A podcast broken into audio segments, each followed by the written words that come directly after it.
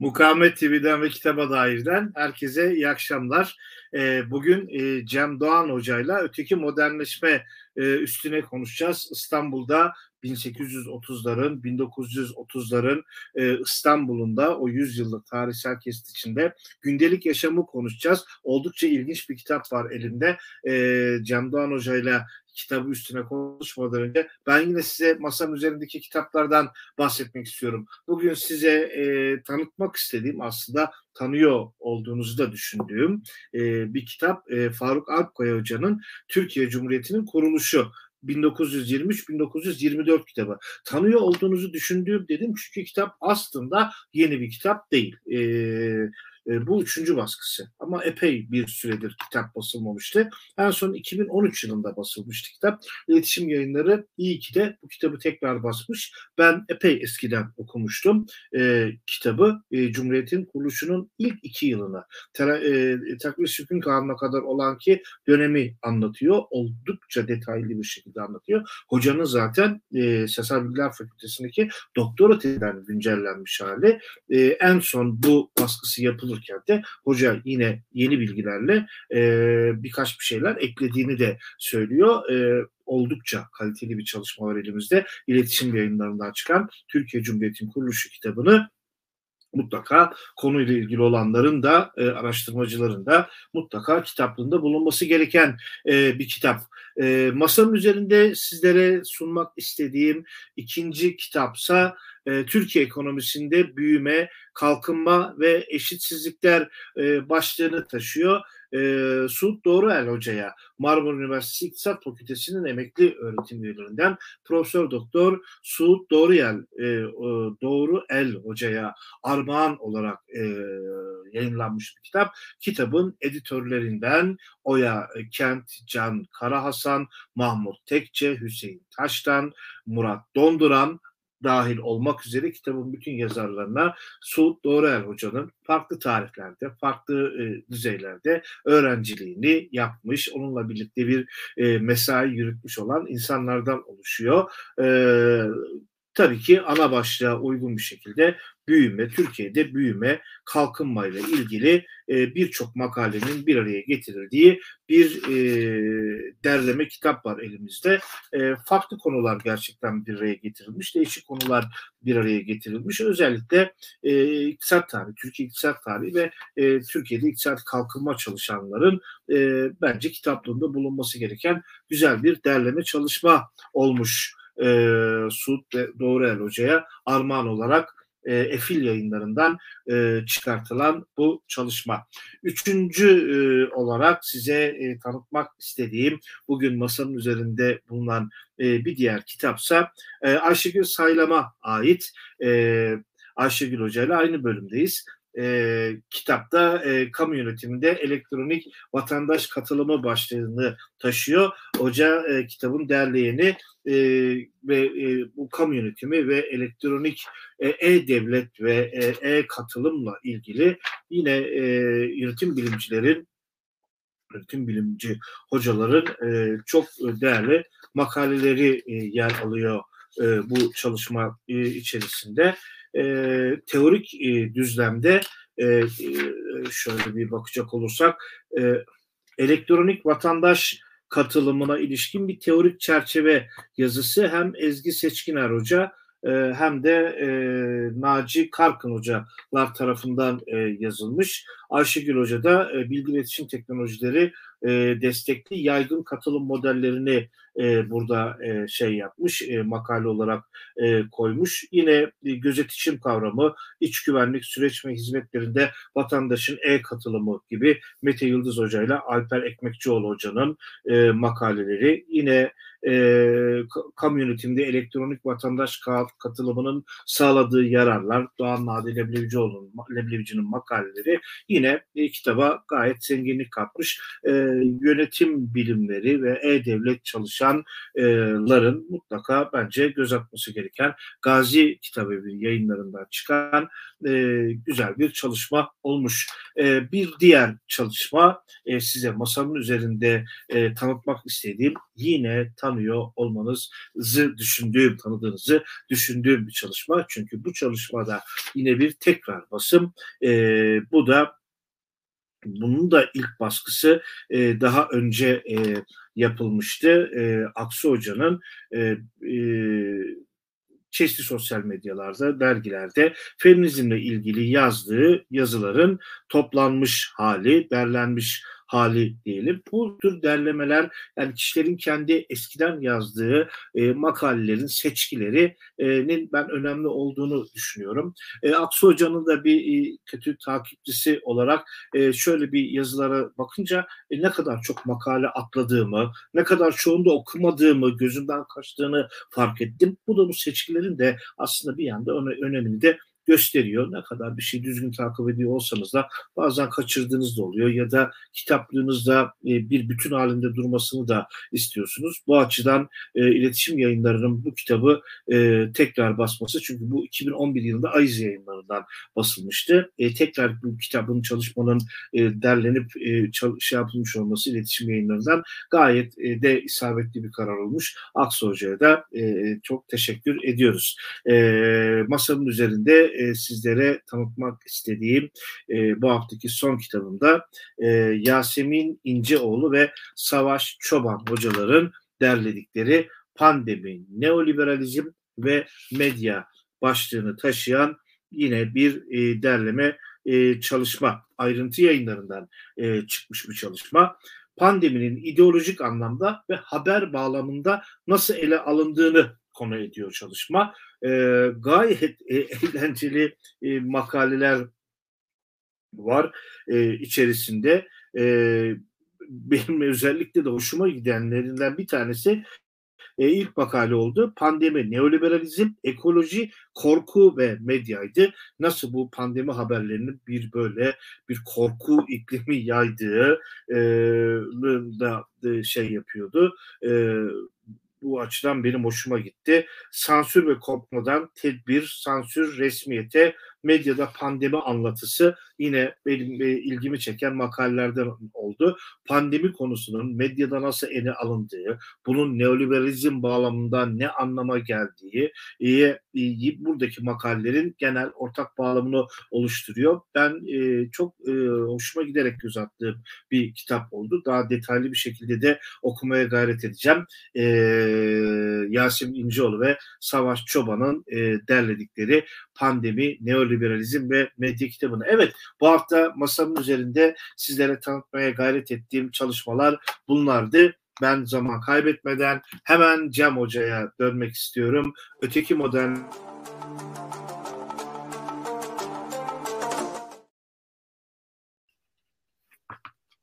Hocam hoş geldin.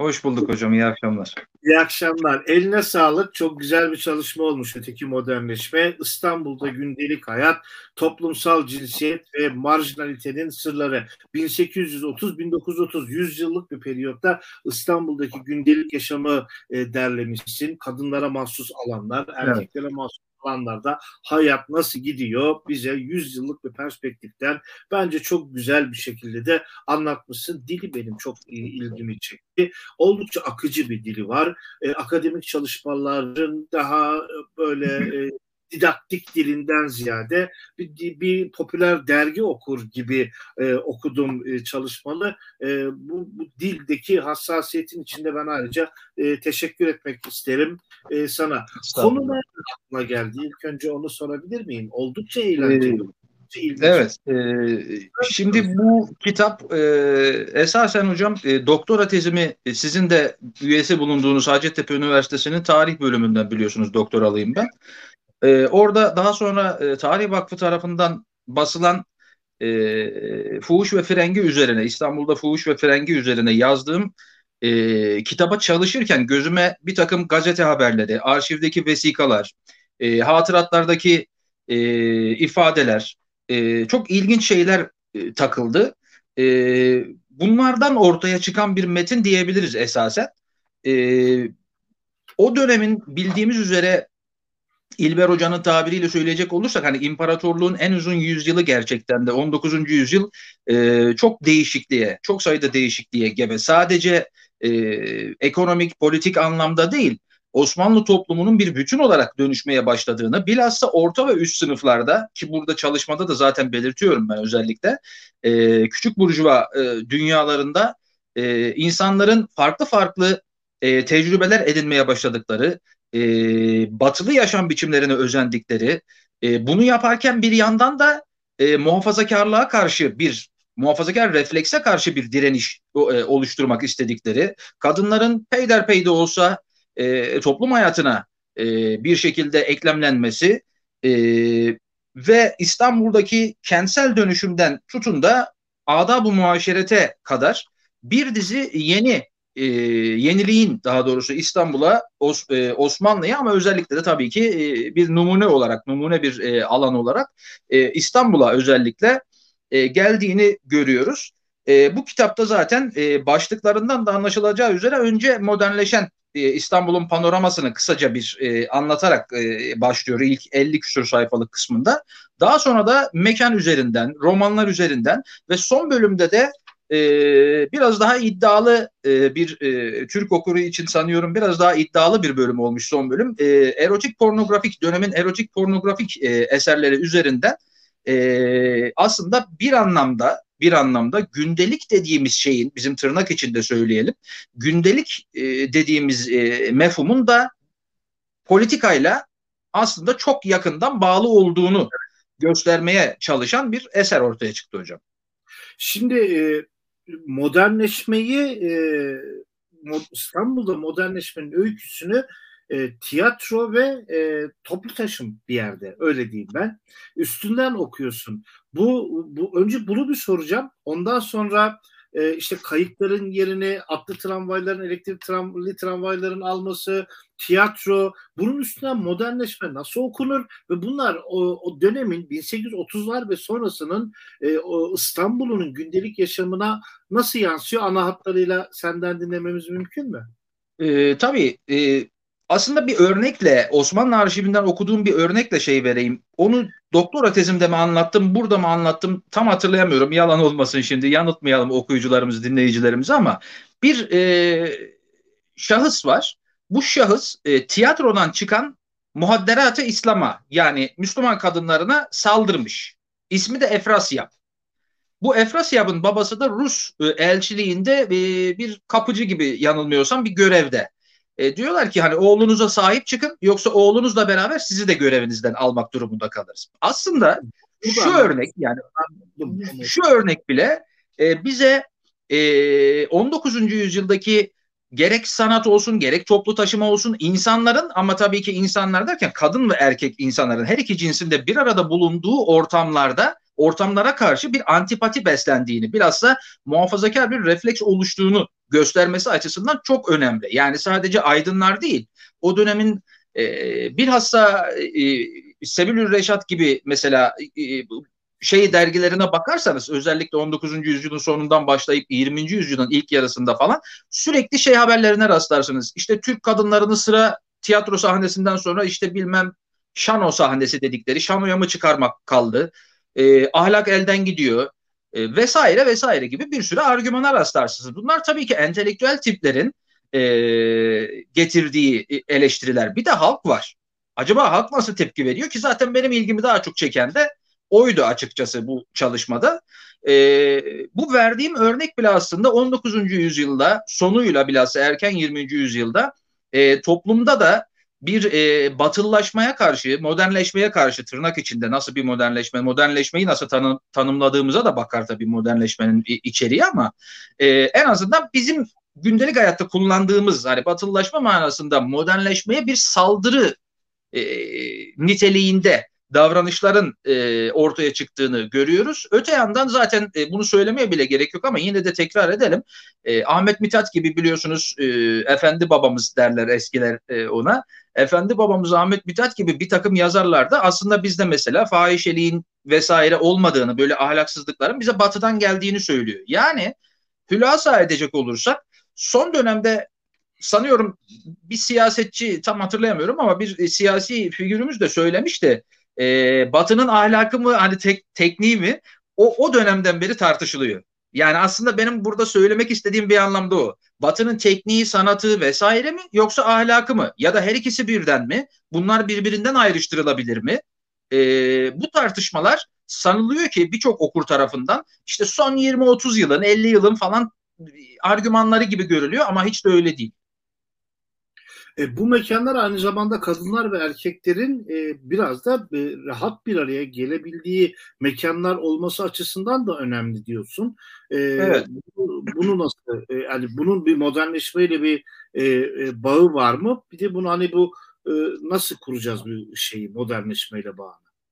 E, şimdi e, tiyatro bizde e, ben bir tiyatro tarihçisi değilim tabii önce hani haddimi bilerek ust, ustalarımıza sözü bırakarak o anlamda başlamak lazım. E, ama e, okuduğumuzdan, gördüğümüzden tabii ki biz de araştırıyoruz. Yani araştırmadan yazılabilecek bir eser değil zaten bu. E, bu tarz e, eserler.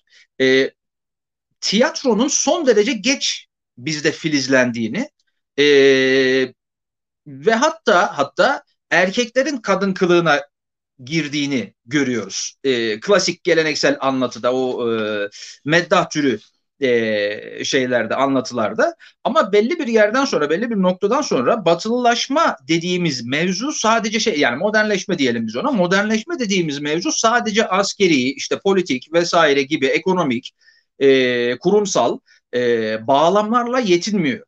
Bir yerden sonra toplumu da dönüştürmeye başlıyor ve toplumun tercihleri de değişmeye başlıyor. Çünkü e, bir yerde bir tane seçenek varsa, tek bir seçeneğiniz varsa mecburen ona yönelmek durumundasınız. Ama seçenekler arttığında ki modernleşmenin tiyatro anlamında sağladığı bu. E, yani tiyatro örneğinde söylüyoruz. Tabii toplu taşımada falan da ondan da bahsederiz. Orada da durum benzer. E, tiyatro mesela erkeklerle kadınlara modern bir e, sanat biçimi, e, bir temaşa sanatının modern bir kolu olarak e, görülmeye başlıyor kadınlar ve erkekler tarafından ve dediğiniz gibi kadınlarla erkeklerin bir araya geliş e, sebebi de oluyor bir anlamda. Zaten şeyin derdi o. Hani biraz önce söylediğim Efrasiyap vardı ya kadınlara harfendazlık eden onun derdi o aslında.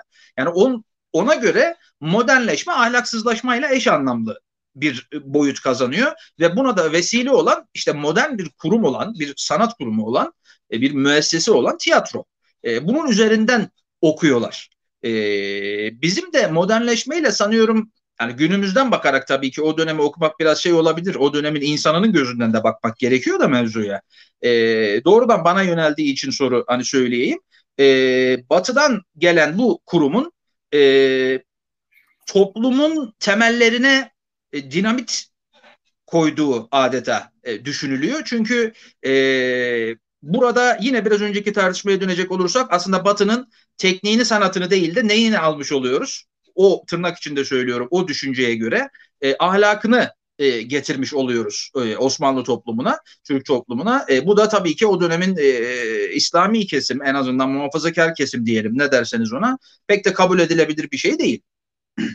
E, şimdi hocam sen bir de e, erkeklere mahsus alanlarda bu gündelik hayat nasıl gidiyordu? Kadınlara mahsus alanlarda gündelik hayat nasıl gidiyordu? E, onları inceliyorsun çünkü her şeyde o daha işte e, aynı cins, farklı cinslerin bir arada yaşamaya yeni yeni başladığı tiyatro gibi e, işte travmay falan gibi alanlarda olmuyor. Hayat daha çok o dönemin toplumunda apayrı alanlarda geçiyor. Erkeklere evet. mahsus alanları ise a, e, kahvehane olarak e, e, ayırmışsın. Bekar odaları diye ayırmışsın. E, meyhane e, diye ayırmışsın. Şimdi evet. Allah hakkıyla bu üçünde e, erkeklere mahsus yaşam e, nasıl devam ediyor? E, onları bir özetleyebilir misin bize? Ee, öncelikle e, yani, e, kahvehane e, hem de siyasi de bir yer burası iktidarda evet. iktidarda tehdit olarak görüldüğü de bir yer. E, evet. Politik de bir yer yani. E, yani kahvehane aslında bu kahvehane mevzusunun üzerine benden daha önce de birçok hoca yazdı. Daha ziyade onlar politik boyutuyla yazdılar. Ben biraz daha gündelik e, olayları araştırdığım için hani mikro tarihe giriyor e, az çok benim alanım. E, doğal olarak ben başka biraz daha başka bir şey anlatmak istedim, istedim burada ama e, kahvehane dediğimizde benim aklıma gelen bir şey var. E, bir metafor var. O da karakol. Kahvehaneler Osmanlı döneminde kahvehaneler hem politik dedikoduların biraz önce sizin de belirtmiş olduğunuz gibi to, politik dedikoduların da döndüğü ama aynı zamanda etrafında tarassut edildiği yani mahalleye kim girdi çıktı e, şu kadın eve erkek mi alıyor işte bu ahlaksız ne yapıyor gibi e, baskınlara biliyorsunuz eski mahalle baskınları çok ünlüdür e, baskınlara falan karar verilen bir yer. Yani aslına bakılırsa e, belki de camiden sonra hani imam biliyorsunuz çok e, etkin bir rol oynuyor bu ahlaki meselelerde. Belki de camiden sonra en etkin, en e, yoğun işleyen e, mekan kahvehane, Osmanlı kahvehanesi. Burada birçok şeye karar veriliyor. Yani mahalleden kim sürülecek, işte kim e, ahlaklı bir yaşam sürüyor, kim İslami kaidelere uyuyor, kim uymuyor, kimin arasında kavga var. Bir anlamda aslında kahvehane berberler gibi o dönemin ben berberleri anlatmadım da gerçi bu eserde çok fazla değinmiş olamam yan, yanlış hatırlamıyorsam bunda alakalı pek bir şey yoktu ama o dönemi berberleri gibi bir anlamda dedikodunun da döndüğü bir yer. Burada e, benim şu eserde anlatmak istediğimse politik boyutundan ziyade buranın bir e, ahlak kulübü gibi mahalle kahvehanesinin bir ahlak kulübü gibi işlemesi ve burada bir takım e, ritüeller e, bir takım e, ahlaki kurallar yazılı olmayan ama ahlaki kurallar ve erkeklere has tabii ki e, kurallar erkekler tarafından üretilen erkeklere has kuralların e, getirilmesiydi. E, bu zaten e, şeyde çok açıktır. E, baskın olaylarında mesela özellikle ahlaki anlamda bakıldığında baskın olaylarında falan çok açıktır. E, kahvehaneden her şey e, neşet eder. Her şey orada başlar. E, hatta bunu e, Sermet Muhtar Alus e, bir eserinde anlatıyor. İşte kaş göz ed- ederek erkekler birbirlerine bak evi gösterirler. Şu evde bak ahlaksızlık dönüyor falan diye orada karar verilir. E, bir e, bunları tedip etmeye, bu ahlaksızları mahalleden sürmeye e, karar verilir gibisinden bir ifadesi vardı. E, dediğim gibi bir anlamda aslında karakolun gayri resmi bir versiyonu diyebiliriz dönemin e, şeylerine, kahvehanelerine. Bekar odalarından biraz istiyorsanız e, evet. şey yapalım. E, bekar odaları e, aslına bakılırsa Cabi tarihinde falan da anlatılır. E, yani çok eskiden beri bekar odaları e, gerçekten de İstanbulluların e, ve hükümetin tabii ki e, hükümetlerin başına bela olmuş bir mekan. E, çünkü burada e, Cabi tarihinde yanılmıyorsam anlatıyordu şey diyor yani bunlar işte oraya fahişe götürüp fahişelerle beraber olup canları sıkıldığında bunları öldürüp arka taraftan denize atıyorlar Balaban iskelesinin orada falan diye. Böyle bir ifadesi vardır Cabi'nin, e, Cabi Efendi'nin. E, her zaman için düzensizliğin, nizamsızlığın öte yandan modernleşmeyle beraber pisliğin yani pislik derken literal manada pislik diyorum. Hani mikrobun işte e, dışkılamanın affedersiniz hani e, bu tarz şeylerin pisliklerin ve hastalığın kol gezdiği mekanlar olarak algılanıyor. Zaten alınmıyor, alınmıyordıkları için e, bekar evlerinde kalıyorlar değil mi? Yani mahalle Nasıl? Mahalleye pek kabul edilmek istenmiyorlar. Evet, kefil lazım. Onun için kefil lazım ve ailenizin de yanınızda olması lazım. Bekara hani şimdi öğrenciye ev vermiyoruz muhabbeti var biliyorsunuz modern dönemde. O zaman da bekarlara e, ev verilmiyor pek. E, bunlar da böyle bir şeye girişiyorlar. Öte yandan e, bu konuda birkaç tez de yazıldı diye biliniyorum. Yurt dışında da var bu konularla ilgilenen arkadaşlar.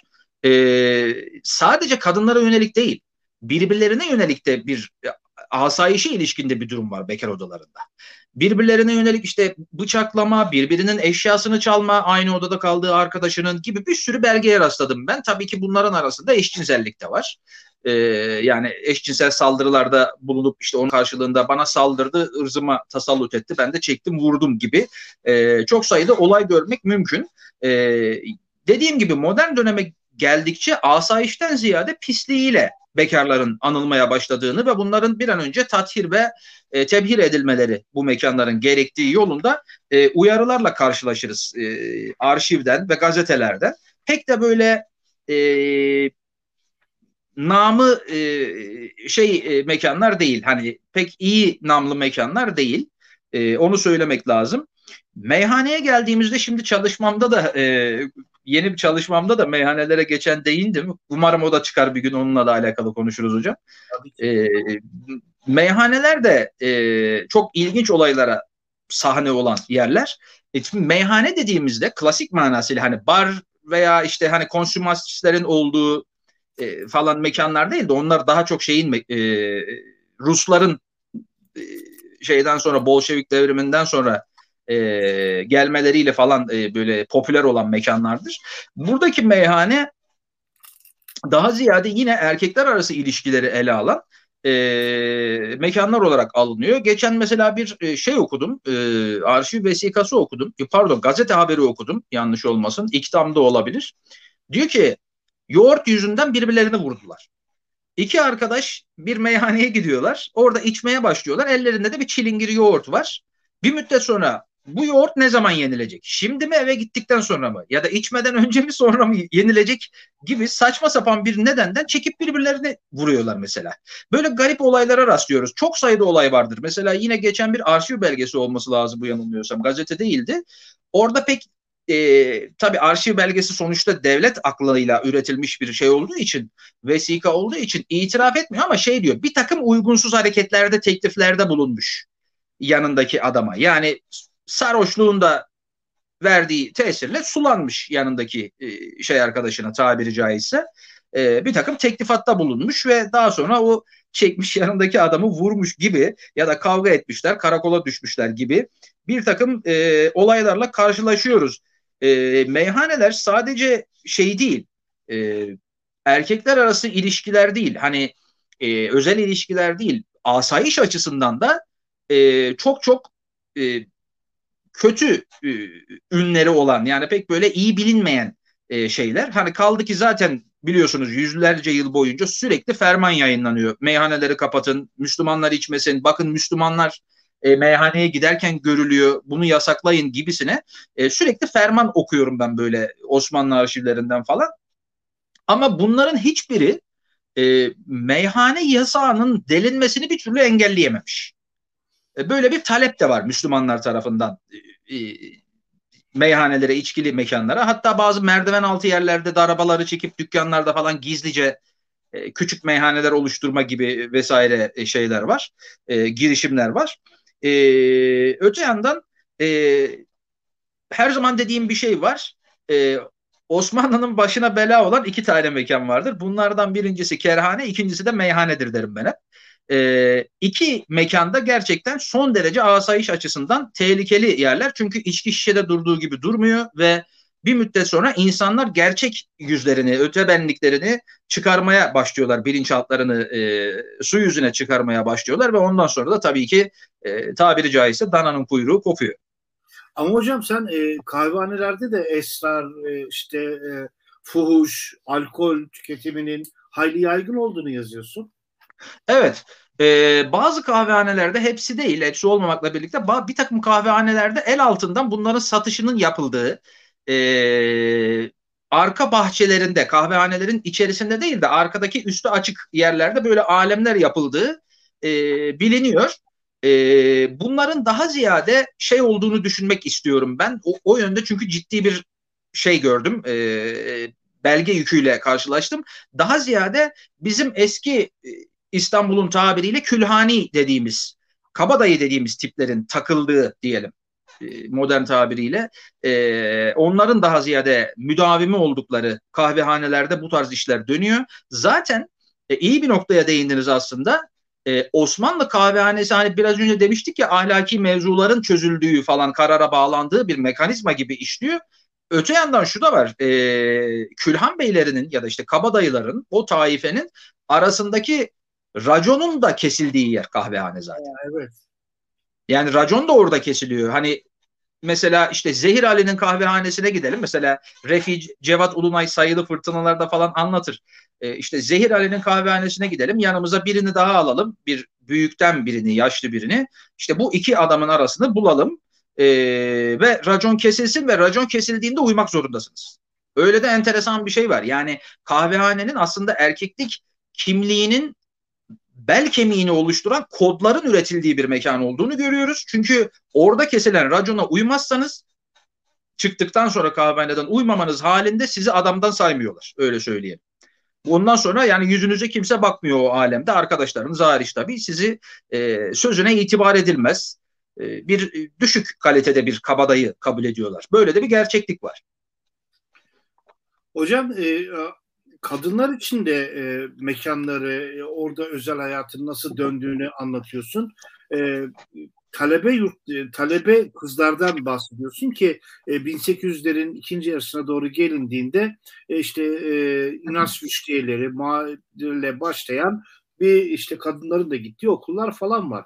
Burası da evet. kendine ait bir e, e, ne diyelim yaşam alanı tabii ki de yani bir kültür oluşturuyor mu böyle kadınlara özgü bir yaşam alanı e, ve kendine ait bir kültürü olan bir yaşam alanı oluşturuyor mu 1800'lerin ikinci yarısından itibaren? E, şimdi burada hocam e, sorduğunuz e, soruya e, e, bir alıntı yaparak cevap vermek herhalde en uygun olur. En uygunu evet, olur pardon. Şemsettin Sami'nin e, kadınlarımız ya da kadınlar isminde bir ufak bir risalesi olması lazım. Orada diyor ki kadın aile fabrikasıdır. Şimdi e, buradan alarak mevzuyu ben götüreceğim aslında. E, bu çok açıklayıcı bir ya tek bir cümle ama çok açıklayıcı bir şey ve 19. yüzyılın sonlarına doğru yanılmıyorsam yazılmış olması lazım herhalde. E, e, tarihine bakmak lazım yanılmayalım. E, Osmanlı kızları Osmanlı Osmanlı'da yaşayan Müslüman kızlar için en azından öyle söyleyelim. Gayrimüslimler tabii farklı şartlarda falan yaşayanlar oluyor. Daha maddi açıdan e, refahları daha yerinde olduğu için farklı eğilimleri olabiliyor. Ama Müslüman bir kızın o dönemde 19. yüzyıl için konuş, konuşuyorum. Daha öncesinde de muhtemelen öyledir ama o yeni çağcı ya da orta çağcı olmadığım için tabii bu konuda ahkam kesemem haddim değil. Ee, ama 19. yüzyıl için benim dönemim için konuşacak olursak genç kızların e, bir anne modeli içerisinde yetiştirilmeye çalışıldığını görüyoruz. Okullarda verilen eğitimler de tabii ki modern eğitimler, seküler eğitimde var okulda yok değil ama e, daha ziyade dini, e, el işi, e, ev işi hatta e, el işinin yanında ev işi gibi o dönemin ders programlarını falan inceleyen arkadaşlar vardı. Bunları hep yazdılar zaten. Bunlar yazılmış şeyler yani bilinen mevzular. E, benimki onları toparlamak oldu bir anlamda daha özel bir bağlamda. E, o dönemde e, bir genç kızın e, okula da gitse en nihayetinde e, bir bilim insanı ya da işte bir asker e, hatta biliyorsunuz meşrutiyet dönemine kadar e, kadınların e, kamusal alanda pek görünmemesi makbuldü. Görünmesi makbul değildi daha doğrusu. Hani o dönemden sonra falan temizlikçi işte PTT'de falan vesaire çalışmaya başladılar telefon telgrafta. Yani o döneme kadar kadınların okuması e, genel kültür açısından onların ilerlemesi, kendilerini ger- gerçekleştirmeleri hani İngilizce'de bir tabir vardır self-realization diye. Ona yönelik bir girişim doğru ve ikinci Abdülhamit hakikaten bu manada e, epey bir şey yapmış, e, adım atmış. E, e, yani yetersiz olsa da dönemine göre devletin içinde bulunduğu mali duruma göre epey bir adım atmış. Ama nihayetinde e, Cumhuriyet dönemine gelene kadar pek de e, Türk kızlarının e, okul kültürünün anneliğin bir önceki adımı olmaktan öteye geçemediği kanaatindeyim ben. Hocam sen e, evdeki hanede kadınlık ve erkeklik mevzuna da değiniyorsun. Güzel bir başlık koymuşsun. Kadın efendi erkeği yendi mi diye. E, durum ne hocam? Ne olmuş Osmanlı'da?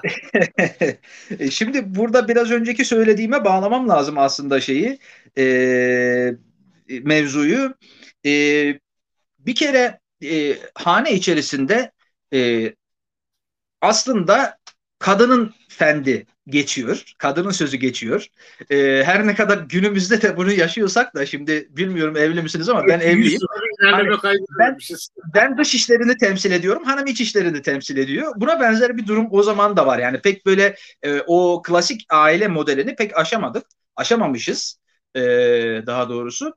O dönemde de e, kadınların e, aileyi çekip çeviren, e, ailenin mali durumundan sorumlu olan e, bir merkez konumunda bulunduklarını görüyoruz. Ama dediğim gibi e, kadınlar genel itibarla kendi aralarında kurdukları ilişkiler hariç tutulursa, eğer komşu gezileri, e, hamam biliyorsunuz ziyaretleri vesaire gibi ya da çarşıda muhtelif alışverişler gibi, pazara çıkmak gibi alışverişlerin dışında e, pek de etkin değiller. Kamusal alanlarda zaten çok fazla kadını görmek mümkün değil. Bunu mesela şey de itiraf eder. E, büyük Üstad e, Ahmet Rasim de bunu itiraf eder. O dönemde hani değil bir kadınla konuşmak yanında durduğunuzu bile görseler zılgıtı yerdiniz diyor e, rahmetli. E, böyle bir dönemden hani kaç göç döneminden bahsettiğimiz için e, bu dönemde aile içerisinde e, erkeğin hakim olduğu son sözü en azından erkeğin e, söylediği e, paternal bir aile yapısına yani babalığa e, öncelik tanıyan bir aile yapısına rastlıyoruz. Ama tabii ki bu kadının sözünün geçmediği anlamına gelmesin. Yani hani vurdulu kırdılı bir e, sürekli işte kadının şiddet gördüğü falan gibi böyle bir şeyden ben hiç bahsetmedim. E, öyle bir şeyde rastlamadım. Tabii ki karısını döven erkekler de var ama geçen arşivde mesela rastladım yeni kitabım için araştırırken e, kocasının şimdi biz sanıyoruz ki bunları 2000'lerde 2020'lerde internet haberi oluyor. Halbuki o zaman da dolu böyle haber. E, kendisine eziyet ettiği için kocasının cinsel organını kesip yandaki dama atan kadın da var. Yani bu arşiv belgesini gördüm ben yani kaç tane böyle arşiv belgesi var. Böyle dişli çıkan tabiri caizse tırnak içinde hanım ablalarımız olmuş. Ama genel itibarla dediğim gibi ailenin ekmeğini kazanan e, taraf e, e, kadının çalışma hayatına eklemlenmediği bir dönemde e, erkekte bitiyor daha ziyade iş. Hocam sen bu, bu ya Osmanlı erkeğini bir de zübbelik ve otantizm arasında da inceliyorsun. Ee, birkaç cümlede bununla ilgili e, bir şeyler söylemek ister Tabii. misin? Tabii. Ee, bu aslında hani zübbelik e, ecnebilerin snob ya da dandy dedikleri e, o dönemde e, işte Dorian Gray'in portresi falan biliyorsunuz vesaire gibi bir sürü e, o dönemin e, efemineliği de çağrıştıran bir e, roman geleneği var İngiltere'de Fransa'da o bize de sirayet ediyor. Bu e, dendi yani züppelik mevzusunu ben daha ziyade edebiyat üzerinden ele almayı e, tercih ettim. Çünkü orada çok e, bu malzeme işlenmiş, çok kullanılmış. Bilindiği üzere bizden e, bizde pardon e, gerçek manada ya da en azından gerçeğine özenen bir manada diyelim e, roman yazımı Tanzimat sonrası döneme e, denk düşüyor. Birkaç örnek var ondan önce ama hani günümüzdeki manasıyla bizim roman dediğimiz esere e, bizim giriş yapabilmemiz e, Fransa ve İngiliz e, Fransız ve İngiliz eserlerinden bilhassa da Fransız e, edebiyatından etkilenerek gerçekleşmiş. E, o yüzden de 19. yüzyılın ikinci yarısı o batıya açılma, o modernleşme dönemiyle beraber bize yeni bir takım karakterler ithal edilmiş. E, Tanzimat döneminin romanına baktığımızda başlıca iki tane romanı götüren karakter görüyoruz. Bunlardan bir tanesi fahişe ya da kötü huylu kadın. Ona Fransızcasıyla fan fatal diyelim biz. Fan fatal diyorlar. E, bir de dandy dediğimiz ya da snob dediğimiz züppe tipi. E, burada ben e, ilk e, tarafı da ele aldıysam da daha ziyade bunu şey üzerinden şeyi göstermek için e, dandy karakterinin nasıl bizde romanlara e, girizgah yaptığı, nasıl bir seyir izlediği, nereye doğru evrildiğini göstermek için e, yaptım esasen. E, özellikle e, 19. yüzyılın sonlarına doğru verilen eserlerde e, Batı'yla Doğu'nun karşılaşması ve elbette ki tabii ki doğal olarak Doğu'nun üstünlüğünün, Doğu'nun erdeminin Batı'ya, Batılı kültüre baskın çıktığı bir takım romanlar e, belirmeye başlıyor ki bunların başında yine biraz önce andığımız Efendi babamız Ahmet Mithat geliyor. Biliyorsunuz e, Felatun Bey ile Rakım Efendi'nin e, şeylerini, e, maceralarını. E, orada şöyle bir portre çiziliyor. Felatun Bey zaten ismi de biliyorsunuz Eflatun Platon'dan geliyor. Yani tam bir batılı Yunan e, kökenli ve batının sahip çıktığı bir kültürde yetişmiş bir adam. Bir yandan da Rakım Efendi doğunun vakur, sessiz, ve ama aynı zamanda tırnak içinde söylemem gerekiyor son derece uysal. Uysal adamı e, arasında bir çatışma görülür ve bu çatışma esasen o iki adamın değildir. İki adamın şahsında Doğu ve Batı'nın çatışmasıdır. Yani Batı'nın ahlakıyla Doğu'nun erdeminin biraz önce de dediğim gibi çatışmasıdır. Böyle bir karakter ortaya çıkıyor. Burada Dendi dediğimiz karaktere özellikle bir takım e, sıfatlar atfedilmiş. Ki bu sıfatların çoğu da aşırı süslülük, savurganlık, müsriflik boyutunda savurganlık. Fransızca bilmeden mesela cebinde Fransızca mecmua taşıyıp hava diye e, etrafa caka satmak, e, batılı tarzda giyinmek, elini yüzünü e, hanımların yaptığı gibi e, pudralamak, ecnebi e, dendilerinin yani yabancıların yaptığı gibi aynanın karşısında kendini beğenmek ve e, bu narsist tavrı da e, olumlamak, kendi içinde olumlu bulmak gibi bir takım şeyler atfedilmiş. Bu zamanla e, Hüseyin Rahmi'ye kadar biliyorsunuz Şık'a kadar işte ya da araba sevdasına kadar vesaire geliyor. Aslında burada e, tüm bu romanlarda anlatılmak istenen e, bence benim şahsi görüşümü e, e, belirteyim. Batı eleştirisi, batılılaşma eleştirisi, batılılaşmanın kimliğimizi nasıl yozlaştırdığına bir örnek aslında. İki tane kahramanı çıkarıp birbiriyle savaştırıp bunların en nihayetinde Doğu'nun tabii ki galip gelmesi, Doğu kültürünün, İslam kültürünün galip geldiği bir e, hikaye ortaya atmak, izleyiciye sunmak ve e, bunu da aslında bir anlamda Batı'ya karşı bir e, tepki, bir refleksif bir e, şey olarak, e, tavır olarak e, okumak gerekiyor diye düşünüyorum bu romanları. E, Cem Hocam e, son soru e, biraz bahsettin ama ne çalışıyorsun e, şimdilerde e, bundan sonra e, hangi çalışman yayınlanacak seni e, kitaba dahil bundan sonra hangi kitapla davet edeceğiz? Umarım, umarım hocam e, çok teşekkür ederim sorduğunuz için çok heyecanlı bir konu çalışıyorum. Yine benim e, benim alandan bir konu cinayet ile ilgili şimdi bir e, çalışmam var. Osmanlı'dan e, Cumhuriyete cinayetin tarihi üzerine şid, bireyler arası şiddet ve cinayet daha doğrusu şiddetten neşet eden daha ziyade cinayetler üzerine ve bunların muhtelif sebepleri üzerine hani cinsel şiddetten kaynaklanan para e, işte gaspa dayalı vesaire gibi inanç nedeniyle e, bir takım e, şeyleri e, vakaları ele aldığım vaka analizleri yaptığım bir çalışma olacak. İstatistiki verilere de yer vereceğim. E, şu anda zaten istatistiki verilerle boğuşuyorum çünkü e, biliyorsunuz cerrahim cetvelleri bizde çok düzensiz ve çok geç tutulmaya başlanmış.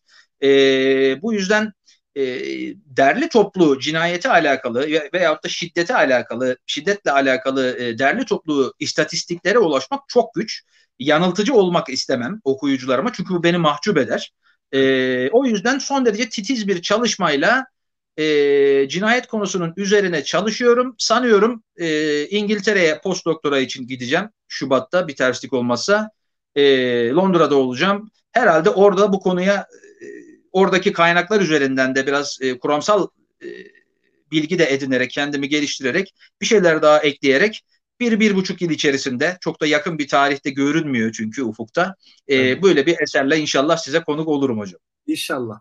E, ağzına sağlık. Çok teşekkür ederim. E, katıldığın için.